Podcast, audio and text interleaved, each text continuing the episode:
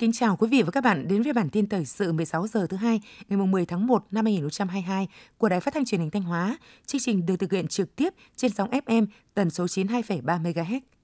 Sáng ngày 10 tháng 1, tiếp tục chương trình làm việc tại kỳ họp bất thường lần thứ nhất, Quốc hội đã thảo luận trực tuyến, góp ý vào dự án luật sửa đổi bổ sung một số điều của luật đầu tư công, luật đầu tư theo phương thức đối tác công tư, luật đầu tư, luật đấu thầu, luật điện lực, luật doanh nghiệp, luật thuế tiêu thụ đặc biệt và luật thi hành án dân sự – các đại biểu Quốc hội Lại Thế Nguyên, Phó Bí thư Thường trực tỉnh ủy, Trường đoàn đại biểu Quốc hội tỉnh, Mai Văn Hải tỉnh ủy viên, Phó Chủ đoàn đại biểu Quốc hội tỉnh cùng các đại biểu Quốc hội thuộc đoàn đại biểu Quốc hội tỉnh tham dự tại điểm cầu Thanh Hóa. Tham gia góp ý vào dự án luật doanh nghiệp, đại biểu Quốc hội Võ Mạnh Sơn cho rằng việc ban hành dự án luật này là hết sức cần thiết nhằm tiếp tục thể chế hóa đường lối chủ trương của Đảng, đảm bảo phù hợp với thực tiễn hiện nay, kịp thời khắc phục những tồn tại hạn chế trong quá trình tổ chức thực hiện, đồng thời đảm bảo tính thống nhất đồng bộ của hệ thống pháp luật – đại biểu Quốc hội Võ Mạnh Sơn thống nhất với dự thảo sửa đổi bổ sung, đó là báo cáo và tóm tắt báo cáo tài chính giữa năm, thời gian công bố phải trước ngày 31 tháng 7 hàng năm, bao gồm cả báo cáo tài chính của công ty mẹ và báo cáo tài chính hợp nhất nếu có. Sáng nay, tuần thi đầu tiên của cuộc thi trắc nghiệm trực tuyến tìm hiểu Bắc Hồ, Bắc Hồ với Thanh Hóa, Thanh Hóa làm theo lời Bác do Ban tuyên giáo tỉnh ủy chủ trì tổ chức đã khép lại với gần 230.000 lượt người tham gia. Đây là kết quả hết sức ấn tượng. Với việc trả lời chính xác 9 câu hỏi và dự đoán số người dự thi gần đúng nhất, anh Vũ Xuân Lợi, công tác tại Ủy ban dân xã Đông Hải, huyện Quỳnh Phụ, tỉnh Thái Bình đã giành giải nhất tuần 1. Trong thời đi đầu tiên, 100% đảng bộ trực thuộc tỉnh ủy đã phát động cán bộ đảng viên, công chức viên chức, học sinh sinh viên, người lao động, đoàn viên hội viên tham gia cuộc thi. Tuần thi thứ hai của cuộc thi tìm hiểu Bắc Hồ với Thanh Hóa, Thanh Hóa làm theo lời Bác sẽ kết thúc vào lúc 10 giờ thứ hai ngày 17 tháng 1 năm 2022.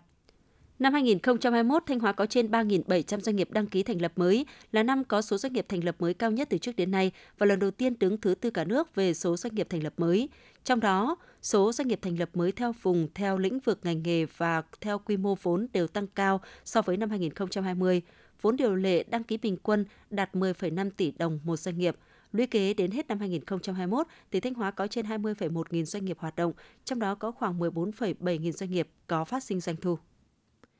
Năm 2021, ngành thuế và hải quan Thanh Hóa đã tập trung hỗ trợ kê khai thuế, hải quan, nộp thuế hoàn thuế, xác nhập số thuế đã nộp bằng phương pháp điện tử để tiết kiệm thời gian và chi phí cho doanh nghiệp.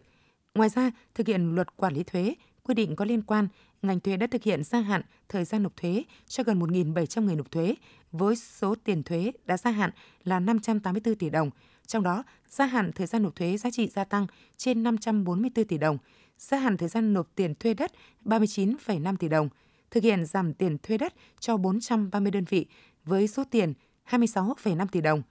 khoanh nợ tiền thuế, xóa nợ tiền chậm nộp, tiền phạt chậm nộp cho người nộp thuế không còn khả năng nộp ngân sách với số tiền trên 243 tỷ đồng. Trong bối cảnh dịch COVID-19 tác động đến mọi mặt đời sống xã hội, với trách nhiệm là cơ quan thường trực Ban chỉ đạo 389 tỉnh, Cục Quản lý Thị trường tỉnh Thanh Hóa đã đặc biệt tập trung làm tốt công tác thu thập thông tin, dự báo tình hình thị trường để có giải pháp kiểm tra xử lý hiệu quả, điều tra triệt phá các tụ điểm tập kết kinh doanh, nhận diện các phương thức thủ đoạn mới, chú trọng thanh tra kiểm soát các lĩnh vực, ngành hàng trọng điểm, đặc biệt là các mặt hàng, thiết bị phòng chống dịch COVID-19, hàng hóa kinh doanh trên môi trường điện tử, các mặt hàng có tác động lớn đến hoạt động kinh tế xã hội, nguồn gốc xuất xứ, hàng không đảm bảo vệ sinh an toàn thực phẩm. Với các hành động quyết liệt trong năm 2021, Cục Quản lý Thị trường đã xử lý 2.033 vụ vi phạm về hàng cấm, hàng nhập lậu, hàng giả, vi phạm vệ sinh an toàn thực phẩm với tổng số tiền thu hơn 5,9 tỷ đồng. Thông tin từ Phòng Cảnh sát Phòng cháy chữa cháy và Cứu nạn Cứu hộ, Công an tỉnh Thanh Hóa, vào khoảng 11 giờ trưa nay mùng 10 tháng 1, lực lượng cứu nạn đã tìm thấy thi thể nạn nhân cuối cùng trong vụ lật thuyền trên sông Mã sau 3 ngày tìm kiếm. Trước đó khoảng 13 giờ 15 phút ngày 8 tháng 1, Phòng Cảnh sát Phòng cháy chữa cháy và Cứu nạn Cứu hộ Công an tỉnh Thanh Hóa nhận được tin ba người bị lật thuyền mất tích trên sông Mã. Đoạn qua địa bàn xã đoạn qua địa bàn bản Phé xã Phú Xuân, huyện Quan Hóa, tỉnh Thanh Hóa. Phòng Cảnh sát Phòng cháy chữa cháy và Cứu nạn Cứu hộ đã điều động 20 cán bộ chiến sĩ cùng phương tiện cứu nạn cứu hộ nhanh chóng đến hiện trường triển khai tìm kiếm cứu nạn.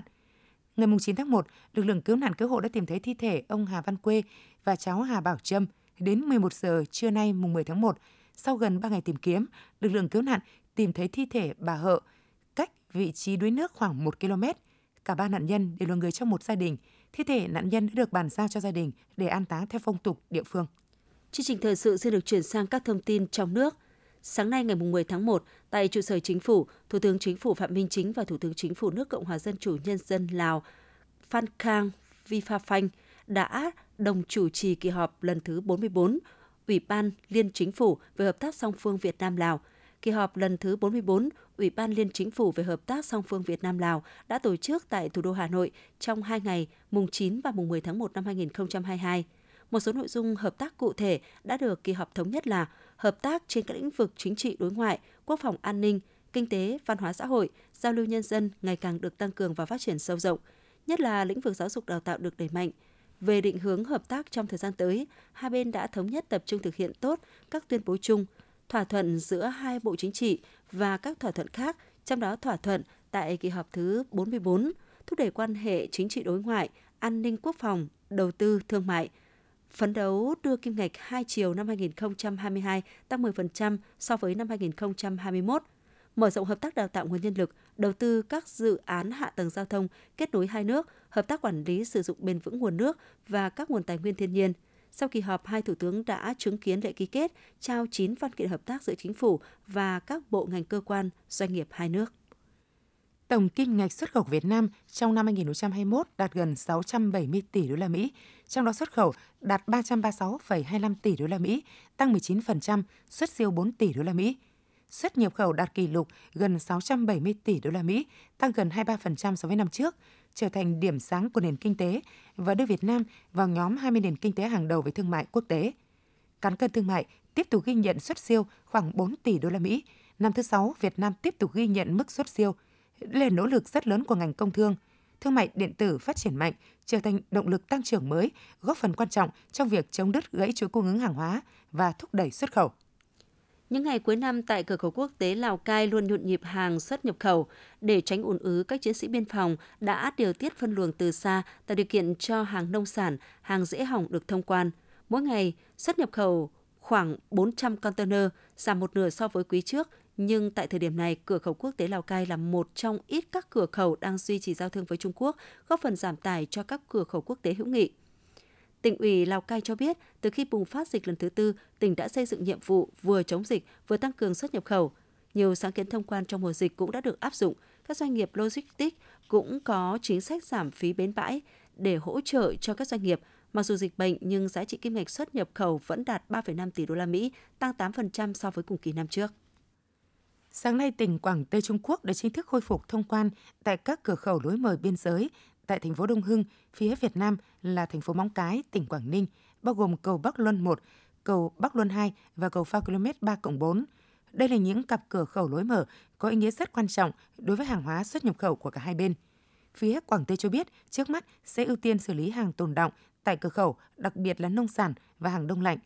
Trước đó, để ra soát và tăng cường các biện pháp phòng chống dịch COVID-19, tỉnh Quảng Tây đã tạm dừng thông quan tại các cửa khẩu trên địa bàn thành phố Đông Hưng từ ngày 21 tháng 12 năm 2021.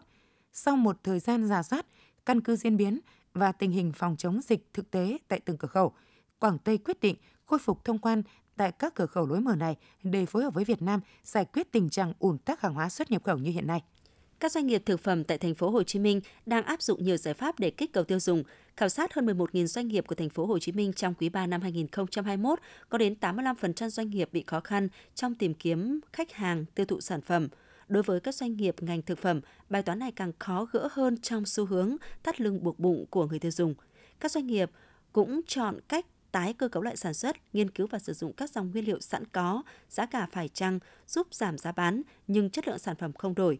Theo Hội Lương thực Thực phẩm Thành phố Hồ Chí Minh, riêng lượng hàng thực phẩm năm nay, các doanh nghiệp không tăng nhiều về sản lượng mà chú trọng vào chất lượng và giá cả. Bên cạnh đó, các doanh nghiệp cũng chuẩn bị sẵn nguyên phụ liệu nếu sức mua thị trường tăng lên sẽ lập tức tăng tốc sản xuất thay vì sản xuất như trước mọi năm. Theo báo cáo của Ban chỉ đạo phòng chống dịch COVID-19 thành phố Hà Nội, tính từ ngày 15 tháng 12 năm 2021 đến nay, Hà Nội có hơn 31.000 trường hợp dương tính được xác định bằng test nhanh kháng nguyên tại 30 quận, huyện, thị xã, cộng dồn số mắc tại Hà Nội trong đợt dịch thứ tư từ ngày 29 tháng 4 năm 2021 đến nay là gần 71.000 ca. Với các trường hợp F0 được phát hiện, công tác điều tra truy vết xác định được 306 trường hợp F1, các ca bệnh và khu vực liên quan đến các bệnh nhân đều được tổ chức điều tra dịch tễ, xử lý theo đúng hướng dẫn của Bộ Y tế. Hiện toàn thành phố còn 13 điểm đang phong tỏa. Thưa quý vị, khoảng đêm nay mùng 10 tháng 1, không khí lạnh tăng cường sẽ ảnh hưởng đến khu vực Đông Bắc của Bắc Bộ. Ngày mai sẽ ảnh hưởng đến các nơi khác ở khắp Bắc Bộ và Bắc Trung Bộ. Trời chuyển rét đậm và có mưa nhỏ nhiều nơi. Nhiệt độ thấp nhất trong ngày phổ biến từ 13 đến 16 độ C, vùng núi có nơi dưới 11 độ C. Các tỉnh từ Thanh Hóa đến Thừa Thiên Huế, nên nhiệt độ sẽ dao động từ 17 đến 24 độ C. Quý vị và các bạn vừa theo dõi bản tin 16 giờ của Đài Phát thanh Truyền hình Thanh Hóa. Mời quý vị tiếp tục đón nghe bản tin thời sự 17 giờ để cập nhật những tin tức thời sự trong tỉnh.